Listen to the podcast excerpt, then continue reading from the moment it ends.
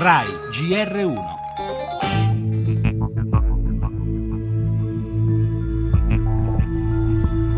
seguimos con más información, seguimos con más noticias. Según la Organización Mundial de la Salud, el virus del Zika se ha propagato por nuove paesi di America Latina. La primera... Virus Zika, cambiare le leggi per consentire contraccezione e aborto. Questo è l'appello che le Nazioni Unite hanno rivolto ai 24 paesi colpiti dall'epidemia. Credo che la richiesta di possibilità di accesso all'aborto sia un problema etico e scientifico. Etico perché ogni decisione sull'aborto è estremamente delicata, scientifico perché bisogna arrivare a una quantificazione dei rischi. Come possono questi governi chiedere alle donne di evitarle le gravidanze? Bisogna invece cambiare le leggi e consentire forme di controllo delle nascite in conformità con i diritti umani.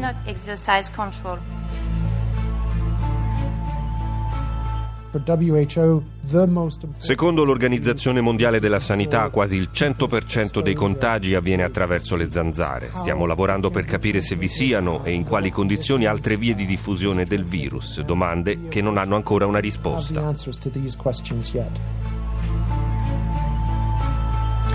Gregory Hart, il portavoce dell'Organizzazione Mondiale della Sanità, lo ammette senza giri di parole. Di questo virus Zika sappiamo qualcosa, ma non sappiamo ancora tutto.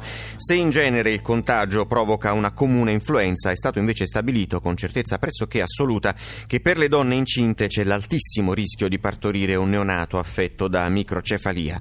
Ecco perché le Nazioni Unite, nelle parole di Cécile Poilly, lanciano un appello accorato: metodi contraccettivi e aborto siano consentiti in quelle quelle aree del mondo dove la diffusione del virus è massima, che poi sarebbero gli stati dell'America Latina, dove con qualche eccezione l'interruzione di gravidanza è invece vietata dalla legge e punita con la massima severità. Lo ricordava l'epidemiologo Giuseppe Ippolito, è l'eterno conflitto tra le ragioni dell'etica e quelle della scienza, tra un sistema di valori, laici o religiosi che siano, e la tutela della salute pubblica, nel caso specifico tra stroncare una vita che si forma nel ventre materno o darla alla luce sapendo però che andrà incontro a un futuro di sofferenze. In apertura di giornale il brutale omicidio di Giulio Regeni in Egitto si cerca la verità tra le ipotesi nelle ultime ore sembra prendere corpo la pista dell'assassinio politico e sul fronte politico missione di Renzi in Olanda per rilanciare il tema della flessibilità dei conti pubblici con le primarie poi del centro-sinistra a Milano. Cronaca l'arresto all'alba del sindaco di Brindisi per presunta corruzione. Ancora la diretta del nostro inviato da San Pietro dove migliaia di fedeli di San Pio sono raccolti per la sessione di preghiera.